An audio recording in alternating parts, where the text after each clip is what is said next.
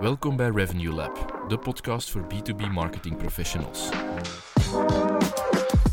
Ik ben Matteo, revenue marketeer bij Webstack. En samen met mijn collega Nico, digitaal strateeg, brengen we elke week concrete strategieën, adviezen en frameworks om je B2B marketing aanpak te transformeren. Op basis van inzichten uit meer dan 100 cases bouwen we jouw revenue succesformule. Welkom in ons labo. Oké Nico, leuk dat we hier vandaag weer zijn voor een nieuwe aflevering van Revenue Lab. Alles goed? Zeer goed, Matteo. Uh, net een uh, week vakantie achter de rug, ja. Dus zeker. Uitzonderlijk. Herverona, herverona. Uitzonderlijk. Uh, dus jij bent volledig opgeladen voor een nieuwe aflevering vandaag? Zeker. we gaan er vandaag tien proberen op te nemen. Schitterend.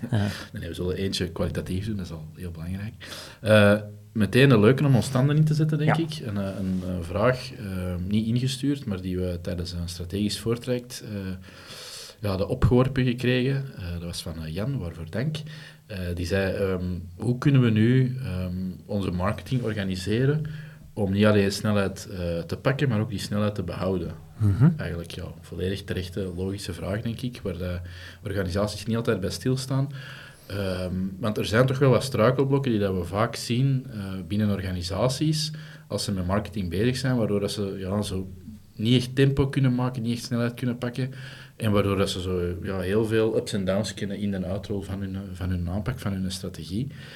Um, tijdens de voorbereiding, bespreking, denk ik dat we op een, een acht à negental punten kwamen. Dus het is misschien eens uh, interessant om in deze aflevering ja, die acht, negen punten door te praten, die tips mee te geven en te zien dat organisaties gewoon ja, vlot gestart geraken en, en, en blijven rollen. Hè. Ja, goed punt. Uh, en inderdaad, het is zeker geen eindeloze of geen eindige lijst, denk ik. Ik denk dat er nog ongetwijfeld heel veel andere punten zijn die je zou kunnen benoemen.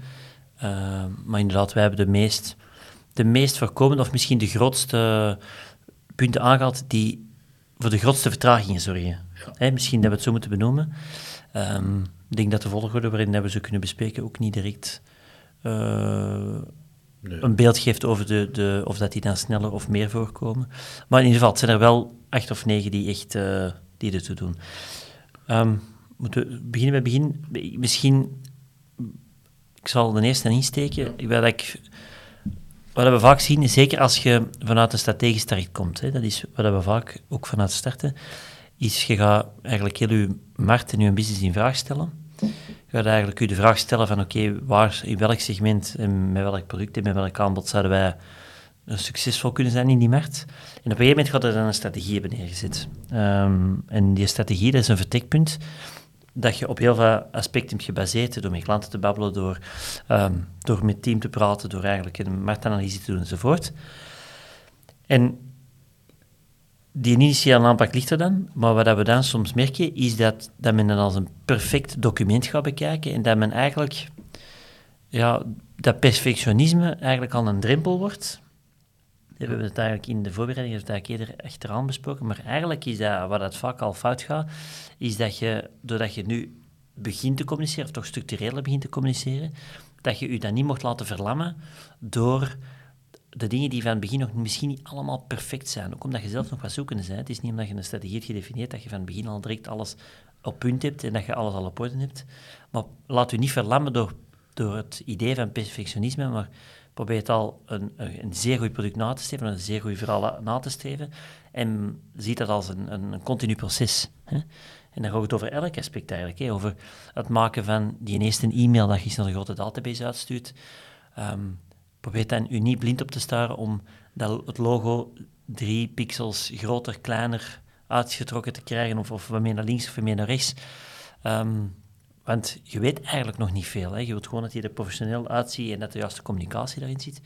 Maar mis, um, miskijkt u nog niet op die zeer, zeer kleine details vanaf de start. Ja, ze noemen dat soms paralysis by analysis. Ja. En dat is gewoon het gegeven van zo analyseren, zo nadenken um, en zoiets perfect proberen af te leveren dat je eigenlijk niets doet. Terwijl ja, marketing zou, dat soms offense moeten zijn.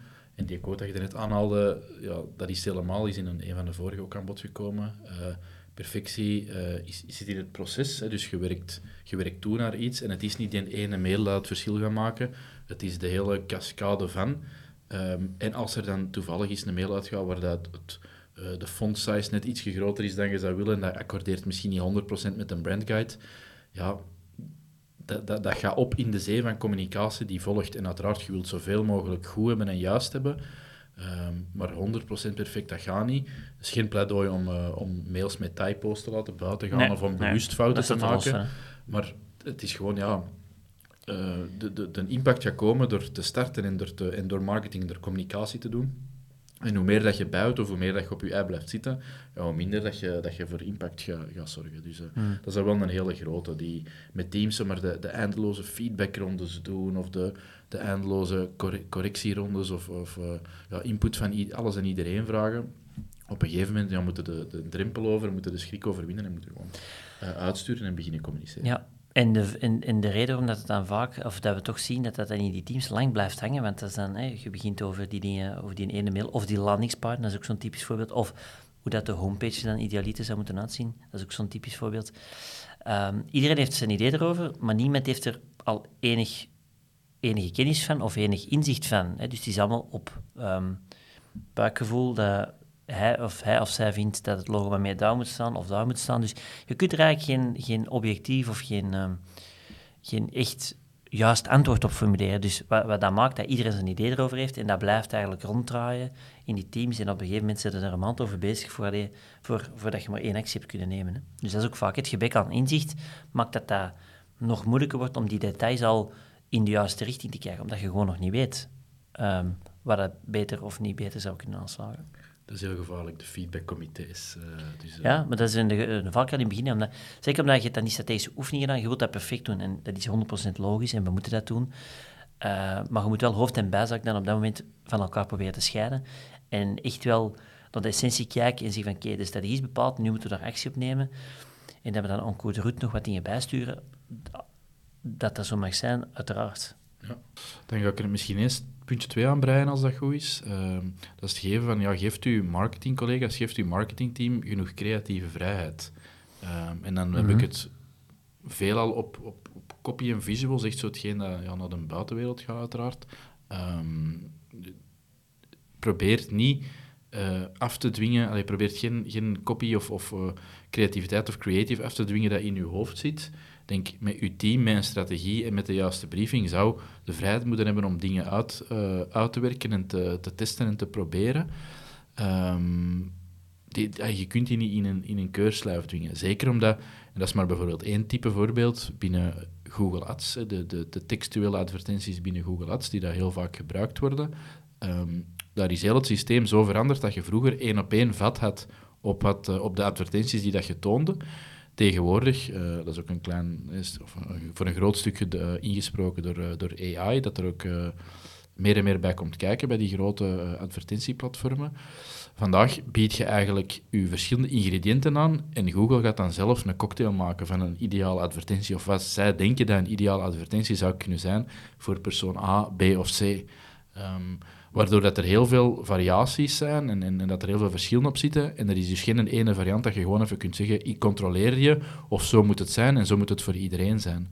Ehm, wat maakt, en een, een, een paid specialist, om even in het voorbeeld te blijven, die weet welke accenten dat ze moeten leggen of welke input dat ze moeten geven om tot een logische advertentie te komen.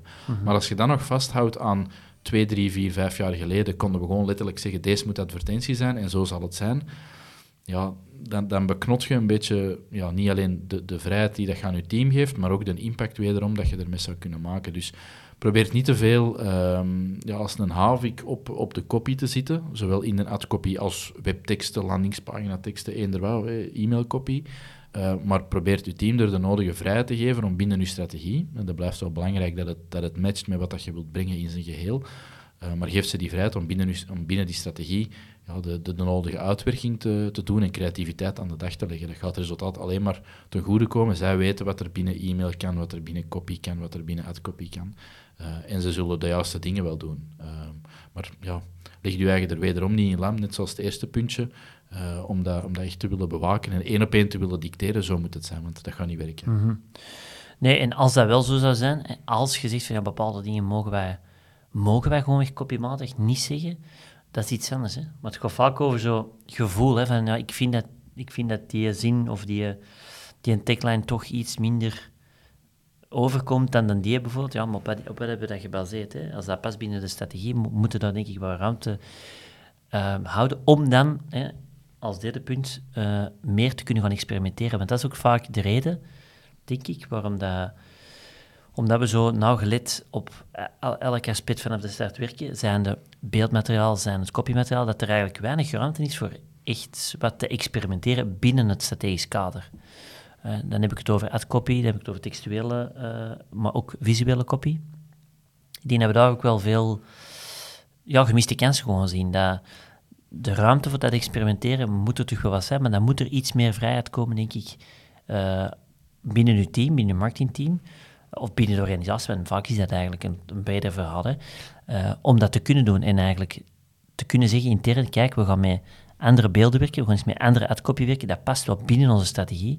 Dus die capstock moeten we wel hebben. Maar we gaan voor die en die reden daar eens mee experimenteren om te kijken of dat we zo beter aansluiting kunnen maken op onze doelgroep. Die openheid moeten we wel creëren en dat is niet altijd gemakkelijk. Moet ik wel zeggen, dat is wel iets waar de bedrijven in moeten groeien, denk ik, omdat ja, de snelheid waar we, waar we vandaag mee communiceren, waar we ads mee lanceren, ehm, daar kun je alleen maar voor blijven als je genoeg experimenten kunt laten blijven lopen eigenlijk. En, als je dan tot op, die, ja, tot op het woord eigenlijk het juiste gevoel wilt creëren, dan matcht eigenlijk de snelheid niet met eh, de ambitie waar dat je dan naartoe wilt. Hè. Daar zit de innovatie ook in, die experimenten. Dus je kunt je strategie wel hebben en je kunt voor 90% zeggen, deze koers gaan we varen. Maar er moet gewoon ruimte zijn om te experimenteren. Om, Om die snelheid te houden. Voilà. En, en, en daar gaat er weer dingen uit leren. En het, het succesvol experimenteren is niet, we hebben iets geleerd dat beter werkt. Als je iets kunt uitsluiten, dat is ook, dat is ook een win natuurlijk. Maar dat wordt niet altijd zo bezien. En dat is dan heel jammer, want ja, je gaat je budget nog altijd efficiënter kunnen spenderen door een stuk uit te sluiten. Dus allee, dat, dat, is, dat is een positieve in principe, dat is een goede Ja. evolutie. Maar inderdaad, dat experimenteren, er, er, er lijkt heel weinig ruimte of, of, of goesting voor soms om dat te gaan doen. Eh, omdat dat, ja, de strategie is toch bepaald en we gaan gewoon heel rigide die koers varen. Maar ja, pro- pro- proberen hoort er ook bij. Ja, en, en, dat is ook en, een manier om, om ja, progressie te maken. Voilà, en misschien aansluitend daarbij, blijf niet hangen in het heeft altijd zo gewerkt. Eh, want dat is ook wel zo weten, eh een bottleneck vind ik voor experimenten is eh, die type beelden. We zijn nu met een andere klant aan het, aan het, aan het, letterlijk aan het experimenteren met totaal ander type beelden. En dat is lang, we hebben dat lang niet kunnen samen mee kunnen doen, omdat er binnen de organisatie altijd het idee was, ja, maar die type beelden die werken al tien jaar ongelooflijk succesvol voor ons. Maar we weten eigenlijk nog niet of dat andere, als we op andere emoties in die beelden zouden inspelen, of dat die niet zelf beter zouden werken. Omdat we al tien jaar dezelfde type, en heel de markt trouwens gebruikt, die type beelden, ehm, altijd hetzelfde doen. Dus we moeten net iets anders proberen. Maar ja, oké, dat, dat, is, dat is niet zo bepaald en we hebben het altijd zo gedaan, dus waarom zouden we dat dan anders beginnen doen? Dat is ook wel zo'n mindset waar dat we dan door moeten. Eh, maar als, zolang dat, dat beeld dan voor mij binnen de strategie past, moet dat bespreekbaar zijn. 100 procent. Oké. Eh, sluit misschien een beetje aan op eh, ook een puntje dat we hadden besproken. Het staat meer onderaan de lijst, Ja. maar dat is het heel het idee van... eh, Je wilt waarschijnlijk experimenteren op basis van een inzicht. Mhm. Dat je het opgedaan, bijvoorbeeld omdat je klantenbevragingen doet. Ehm, we zien heel, heel vaak wel dat, dat organisaties dat interessant vinden, hè, met die klantenbevragingen starten. Moesten ze het nog niet doen in een of andere vorm. Ehm, maar helaas, en dat is dan de andere kant van de medaille, we zien soms van eh, de organisaties of marketingmanagers die inzichten net iets te gemakkelijk naast zich neerleggen. Dat ze zeggen, ja, het zijn er toch maar vijf, het zijn er toch maar tien. Relativeren zich. Ja, Ja. Het, ah ja we, we, we, we, snappen dat ze dat zeggen, maar, zo de maar na een inzicht. Ehm, en dat vind ik dan jammer, want dan zetten de bevragingen wel aan doen, maar dan zetten die niet 100% aan het potentieel ervan aan het benutten. Dus het is niet alleen de, de, de, de checkbox van we doen hier bevragingen, daar gaat het in principe niet om. Het is meer om de dingen dat je eruit leert. En als je dan zegt van, ja, vanuit mijn ervaring of vanuit mijn, mijn buikgevoel, oké, ik registreer het, maar ik leg het naast mij neer, want ik weet het, of, of mijn ervaring leert mij iets anders of zegt mij iets anders, ja, dan kun je de bevraging even, even gewoon niet doen. Dus ehm, leg die zeker niet naast je neer. Zie, zie dat je er een x-aantal hebt, zodat je op een representatieve basis, tussen aanhalingstekens, iets aan doen bent. Doe, niet op basis van je eerste bevraging, eh, of maak niet op basis van één bevraging de fout om heel je strategie om te gooien. Ehm, maar probeert ja, continu er wel dingen uit te pikken en ermee aan de slag te gaan in je adcopy, in je experimenten, in de dingen dat je doet. En ligt die niet gewoon naast je neer. Want ze voor de vorm doen, ja, dat is helemaal niet wat dat we prediken. Het is, het is om er effectief mee aan de slag te gaan. Mhm. En zeker omdat we ook allemaal claimen dat we zeer klantgericht zijn. Als je ziet naar de waarde die elk bedrijf wel uitspeelt, zal daar in, in 90% van de gevallen wel zien dat wij de meest klantgericht zijn of een zware focus hebben op, op uh, klanten en service rond klanten. Ja, dan, als we dat dan gewoon naast ons neerleggen, dan zijn we eigenlijk niet aan het waarmaken wie, dat we, wie dat we willen zijn of wie dat we zouden moeten zijn. Dus uh, ook dat is dan in strijd met de strategie of met algemeen de, de positionering van merk als je daar niet mee aan de slag zou kunnen gaan. Um, en ik denk, ja, dat is een beetje fierheid, denk ik, uh, aan de kant schuiven, maar altijd ten goede van, denk ik, het eindresultaat. Hè. Ik bedoel, uh, feedback is op dat vlak niet negatief, dat is alleen maar een, een, manier om je te verbeteren. Tuurlijk. Dus, uh, maar het is wel, het is wel correct. Allee, het is te veel uh, dat, dat het wordt gedaan voor de goede orde, maar niet voor de verbetering van uw marketingstrategie, marketingcampagnes, marketingverhaal. Ja. Te weinig, te weinig nog. Wordt te veel. Hey, wordt soms al eens gerelativeerd en dat is dan jammer. Nou. Um, even kijken. Ah, uh, een belangrijke misschien. Het behouden van focus. Um, valkuil. Grote valkuil zien we in teams. Um, dus ik kan even terug naar het begin refereren. Er is een strategie uitgetekend tot management. Er is een outcome uitgekomen. Doelgroep is een bepaald offering. Uh, is afgerond enzovoort. Er is dus met woorden een focus gekozen. Maar wat er dan vaak gebeurt, is uh, ze starten in campagnes. En al vrij snel komt eigenlijk uh, het probleem naar boven dat ze zeggen, ja maar wacht, uh, we hebben deze strategie nu bepaald, maar we hebben, ik zeg maar iets van, um, onze CEO of hè, onze CEO vertelt, of onze sales manager zegt dat het nu in dat segment even moeilijker gaat, kunnen we niet even een paar campagnes opzetten om te zorgen dat we daar terug on track zitten met target enzovoort. Dat is dus een dodelijke. Dat is een dodelijke, wat ik niet wil zeggen dat, we, dat, we, dat je als marketingteam niet flexibel mocht zijn, maar als je een strategie bepaalt en een focus bepaalt, moet je daarvoor een iets langer periode aan kunnen vasthouden, anders zit je eigenlijk niks aan doen of zit je weer al je budgetten en je inspanningen zo versnipperen dat je geen impact maakt of te weinig impact, waarop dat je dan een jaar later niet veel kunt vertellen over de strategie en de, de uitrol van die strategie. Dus probeer echt wel... En dat wil dus ook zeggen dat je genoeg tijd moet voorzien om met strategie bezig te zijn. Hè, want dat is misschien denk ik ook soms wel het probleem. Is dat men daar te snel overgaat en dan zegt, ja, ja, we moeten die doen en, en dat is ons verhaal enzovoort. En dan begint men, en dan begint men eigenlijk pas echt na te denken en zegt van, ja, maar eigenlijk, we hebben dat toen wel gezegd, maar hier brandt het eigenlijk. In de strategie, ja, we hebben die toen wel bepaald, maar dat is wel echt een cruciaal punt, vind ik. Ehm, behouden van die focus en u niet direct laten afleiden door het feit dat het op een gegeven moment in een bepaalde markt of in een segment iets moeilijker gaat. Nee, inderdaad. En alles dan omgooien. Want dan begint altijd terug van nul en je niet aan het opbouwen. Je zet je, je middellange, marketing, of middellange marketingverhaal uh, of middellange termijn marketingverhaal liever niet aan het uh, opbouwen. Daar heb je ook zo'n term rond, vooral dan onder agencies, maar mm. dat is ook relevant voor marketingafdeling intern, dat is scope creep. Dat ja. ze een bepaalde scope of een bepaalde strategie gaan bepalen. En dan achteraf, binnen die timing en binnen dat budget, moet er heel veel meer gebeuren dan wat eigenlijk bepaald is. Um, waardoor dat er heel veel druk op je marketingteam komt. En waardoor dat je weer heel versnipperd, dat is het goede woord dat je dat niet mm. aanhaalde, dat je weer heel versnipperd bezig bent en, en niet genoeg focus uh, behoudt. Dus ja, tijdens de strategische fase is het belangrijk om aan de strategie te werken. Mhm. En daarna, mits ruimte voor experimentatie en het verkennen van opportuniteiten, moet je dan wel effectief aan die strategie houden. Dus je moet daarna absoluut vermijden dat je er maar en nog een markt bij pakt en nog twee doelgroepen of twee segmenten extra gaan uh, benaderen.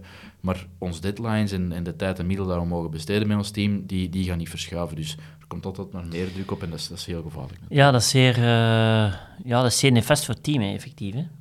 We zien dan vaak de bedrijven die zo in de markt staan, zeggen, ja, maar ja, wij, wij kunnen, het argument dat we dan vaak horen passeren in de wandelgangen is, ja, maar wij, in onze markt gaat het allemaal veel sneller en wij kunnen niet voor lange termijn uh, bepaalde initiatieven vastklikken, wij moeten winbaar blijven.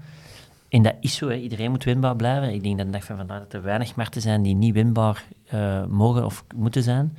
Uh, maar dat wil niet zeggen dat je je strategie dan moet omgooien. Hè. Ehm, Dus, en ook voor de stabiliteit in het team denk ik dat het ook belangrijk is dat zij weten, oké, de komende twaalf maanden op zijn minst gaan wij daar naartoe werken. Want als je elke twee maanden, of elke maand in sommige gevallen, of in sommige gevallen zelfs elke week, um, je prioriteiten continu gaat verleggen, dat geeft zoveel onrust in een team en dus eigenlijk de richting is zoek. Uh, de richting bij iedereen is zoek en iedereen is eigenlijk uh, van links naar rechts aan het lopen en weet eigenlijk niet waar we naartoe gaan.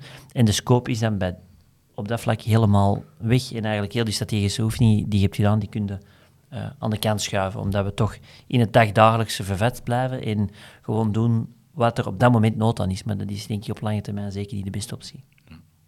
Misschien ene dat er nog een klein beetje op inhaakt, is het mhm. gegeven van uh, onrealistische verwachtingen die dat soms leven. Uh, ja. Dus er, er, wordt nagedacht over een strategie, die wordt afgeklopt, die wordt in gang gezet.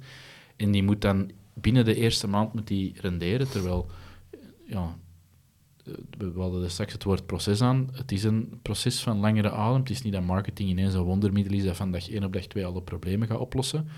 Um, dus uw, uw, strategie ook um, met de juiste uh, tijd of binnen het juiste timeframe en met de juiste middelen er tegenover in functie van uw doelstellingen de nodige ademruimte geven, dat is ook wel een heel belangrijke. Um, vaak zien we, of, of dat durven we wel eens meemaken, dat er um, dat de strategie misschien nog niet helemaal super concreet is en dat er dan van een beperkt budget, in media bijvoorbeeld, heel veel verwacht wordt of veel te hoge verwachtingen zijn, die dat dan nog eens veel te snel of heel snel moeten worden ingelost. Dus ja, dat dat allemaal goed uh, eiken en bepalen van oké, op welke periode werken we toe naar welke milestones en, en wat is ons eindtool en hoe rekenen we maand per maand terug en wat is daar uh, realistisch uh, in een realistische KPI elke maand om te bekijken of een realistisch niveau om te halen maand na maand.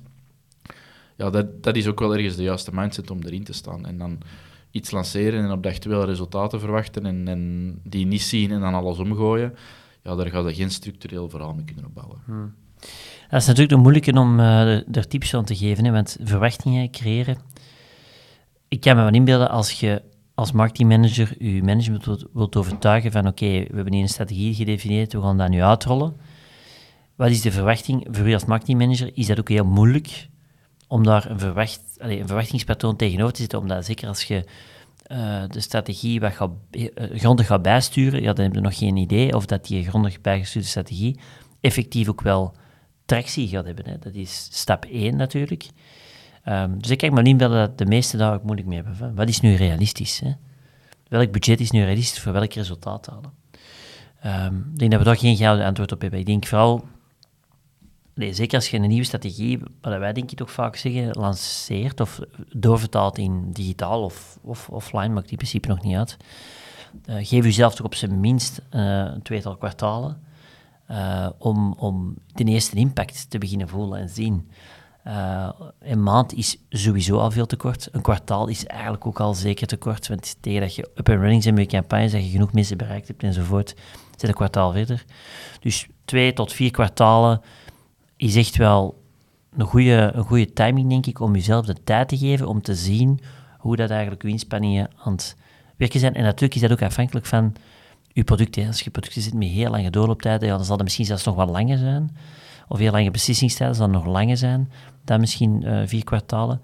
Maar op zijn minst denk ik in de meeste, als ik even naar onze cases kijk, dat is natuurlijk niet relevant voor elk bedrijf intern, maar dan zien wij toch meestal tussen de twee en de vier kwartalen dat je echt een impact begint te voelen en te zien. Mhm. en, en, dat we uh, een idee of een beeld hebben of dat die strategie uh, aanslaagt of niet. Hè? Lijkt mij toch een interessant, allez, een, een, een goed vertekpunt.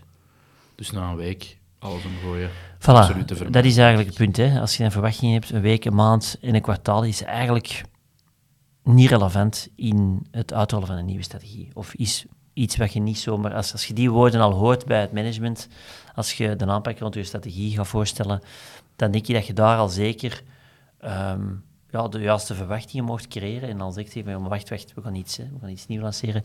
Laat ons de komende uh, twee tot vier kwartalen eerst zien of dat onze aanpak tractie krijgt voor alleen dat we al over omzet en over groeipercentages beginnen babbelen, want dat is, dat is meestal veel te snel. Ja. Oké, eh, ik ga even kijken naar onze lijst. Wat hebben we nog niet verteld? We hebben nog niet... Ah, um, ja, geen, dat is misschien wel een belangrijke. Ehm, want dan hebben we het over de meten hè, en impact, uh, waar we het net over hadden. Als je dat goed wilt uh, laten rollen, of in ieder geval toch in ieder geval um, up and running wilt houden, is wel belangrijk dat iedereen toegang heeft tot dezelfde tools voor rapportering en inzicht. En lees eigenlijk CRM.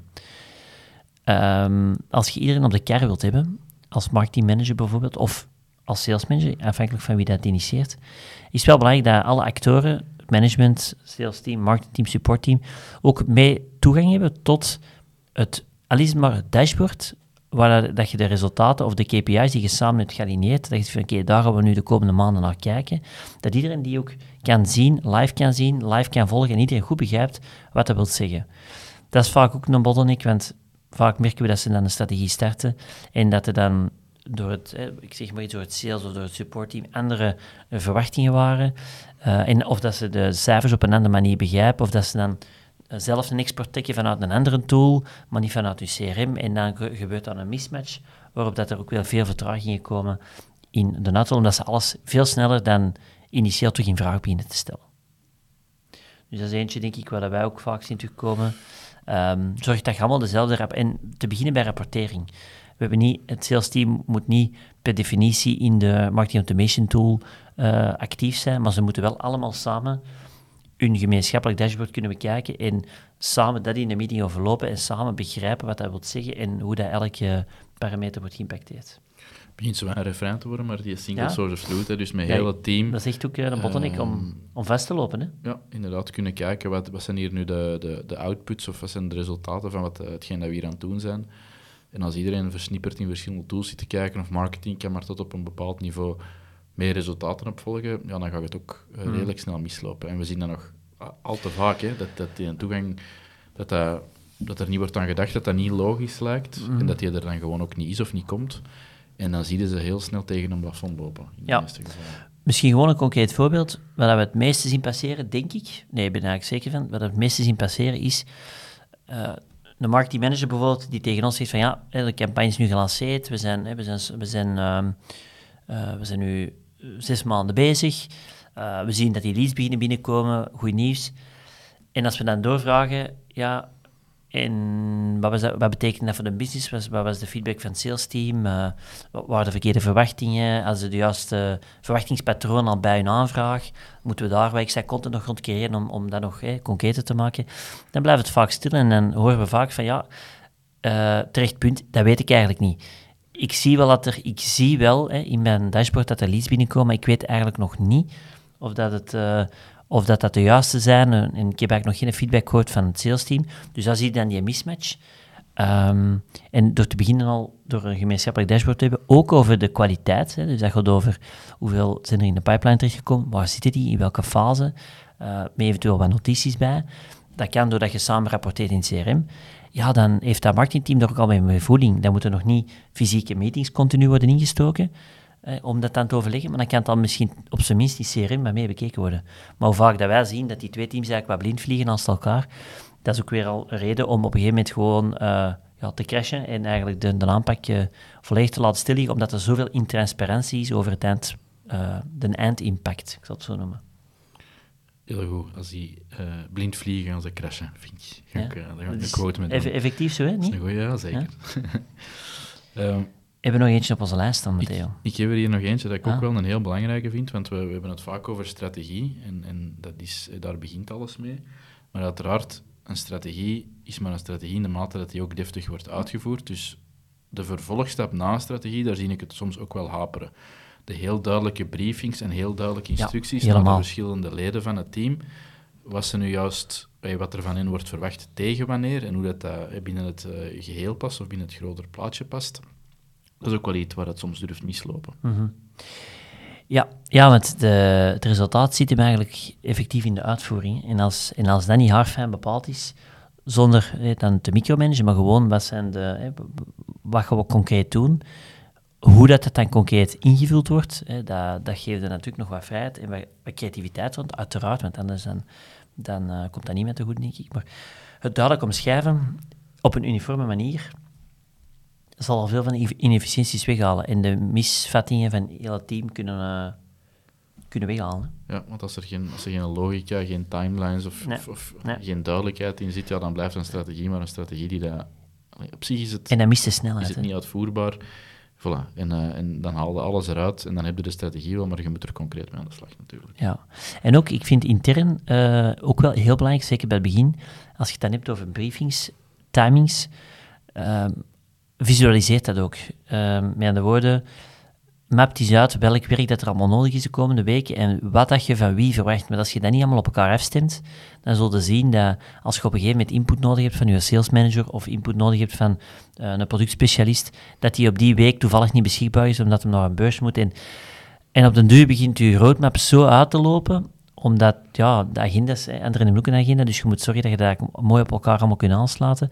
Dus daar moet ook heel alert voor zijn in de uitrol na de strategie, duidelijk omschrijven in briefings, maar ook die timings met iedereen doorpraten, afstemmen, accorderen en daar echt vaste deadlines van maken. En dan kun je ook in het begin van een project je snelheid houden. 100 procent. Denk, eh, Oké, cruciaal. voilà. Ehm, goed, dan denk ik dat we, dat we wel veel van onze punten hebben besproken. Ik, als ik zo rap zie, denk ik niet dat we nog eentje... eh, ah, misschien wel affiniteit. Ik wou het juist zeggen. Mis, die moeten we nog wel zeggen. De laatste en misschien wel de belangrijkste, eigenlijk. Ehm, en misschien wel de belangrijkste voordat je eens begint eh, aan de slag gaat als marketingmanager, is eh, in welke mate heeft het management en dan idealiter met de, de CEO bijvoorbeeld affiniteit met marketing.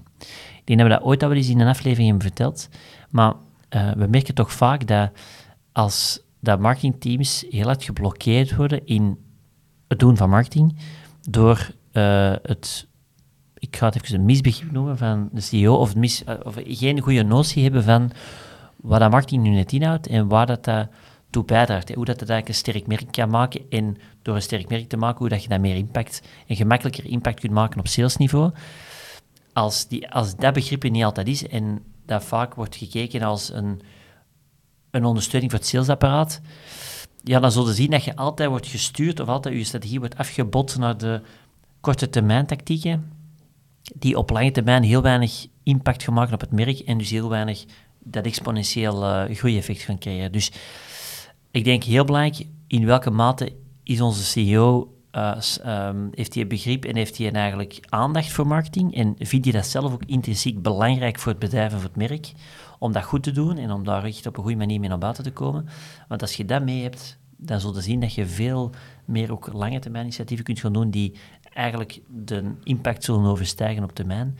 En je gaat wegblijven van die, ja, we noemen dat soms paniekvoetbal, korte termijn acties om links in segment A of in segment B wat een extra boost te geven en een extra eh, korte piek te geven, maar daar gaat op iets langer termijn dat je helemaal niet mee opbouwen.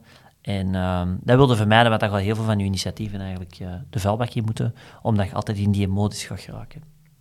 Niks aan toe te voegen. Goeie. Dat is denk ik eh een, en dat is niet onbelangrijk. Allee, ik denk, ik heb ooit, we hebben ooit eens een aflevering gemaakt met, ehm, en dat vond ik wel, eh, dat vond ik wel tof, eh, met iemand die als, dat was toen als marketingmanager begon bij eh, eh, een bedrijf dat uh, maaltijdchecks eh, eh, verdeelt, of in ieder geval toch eh, faciliteert.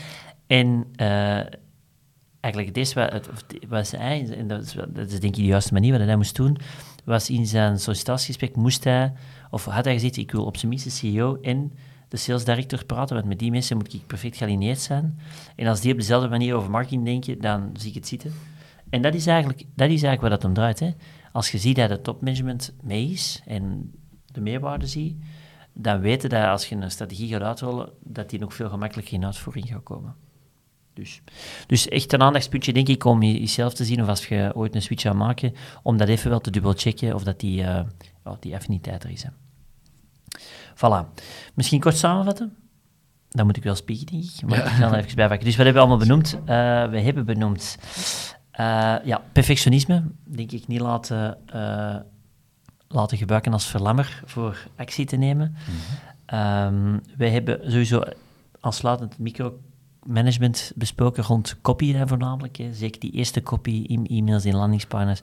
Ehm probeer u daar nog niet te veel op te blokkeren. En geeft het team creatieve het- vrijheid. Hè? Voilà, geeft je team daarin creatieve vrijheid om binnen de strategie, en dus niet gewoon eh, in het wilde weg, maar binnen die strategie, om daar eh, ja, zelf wat invulling rond te geven. Ehm, zorgt voor, niet allemaal in de juiste volgorde, maar zorgt voor ehm, realistische verwachtingen. Hè. Dus als je over uitrollen van een nieuwe strategie praat, kijk niet naar één maand, kijk niet naar drie maanden, maar op zijn minst naar zes tot twaalf maanden om eh, over impact te praten. Ehm, denk ook aan consistente briefings en instructies, eh, zowel qua timings, hè, spreek dat ook met alle actoren door, zodoende dat daar niet, het, het vooral niet stilvalt, maar ook naar verwachtingen, wat er exact verwacht in de uitvoering, want daar zit ook vaak heel wat ruis op de lijn, waardoor dat er eigenlijk eh, heel wat trajecten eigenlijk, dat we die zien dat die vlak vallen. Ehm, durf experimenten in te bouwen. Ehm, dat ging ook samen met onze eh, perfectionisme, denk ik. En probeer dat los te laten, zodat je bij experimenten kunt inbouwen om het iets anders te doen dan het altijd al was. En op die manier ook weer al, als een, zoals een proces is, vooruitgang eh, kan geboekt worden. Ehm, zorg dat iedereen toegang heeft tot een centraal CRM-dashboarding tool om allemaal op dezelfde manier naar de resultaten te kijken. En uiteraard het relativeren van inzichten, niet onbelangrijk. Eh, zorg dat je dat zeker en vast voorkomt, dat je inzichten ook wel eh, ten harte pakt en dat je kunt al- ten alle tijde de mindset creëert, hoe kunnen we dat toepassen op onze aanpak. Eh, en niet de ja maar direct bovenhaalt, maar eerder kunt kijken als een opportuniteit eh, naar die inzichten. En tot slot, ja, affiniteit eh, met C-level, een belangrijke check denk ik om überhaupt aan degelijk marketing te kunnen doen en die ook de bal rollende te houden. Dat het belang en vooral de impact ervan een stuk hoger kan zijn. En probeert vooral ook focus te houden. Dat is misschien Ja. nog de afsluitende. Je hebt je strategie, probeert er niet segmenten of markten ineens bij te pakken. Ehm, zeker niet als het dan allemaal met dezelfde, eh, binnen dezelfde periode moet en met hetzelfde budget. Maar ja, respecteer de strategie en de, de tijdlijnen en de budgetten die er daaruit zijn gevloeid. Eh, en houd dat als focus. En als er iets bij komt, ja, dan gaat je scope moeten uitbreiden. Maar probeer het niet ja, binnen dezelfde scope meer te doen. Want het is alleen maar extra belasting en versnippering van eh, tijd en middelen. Yes.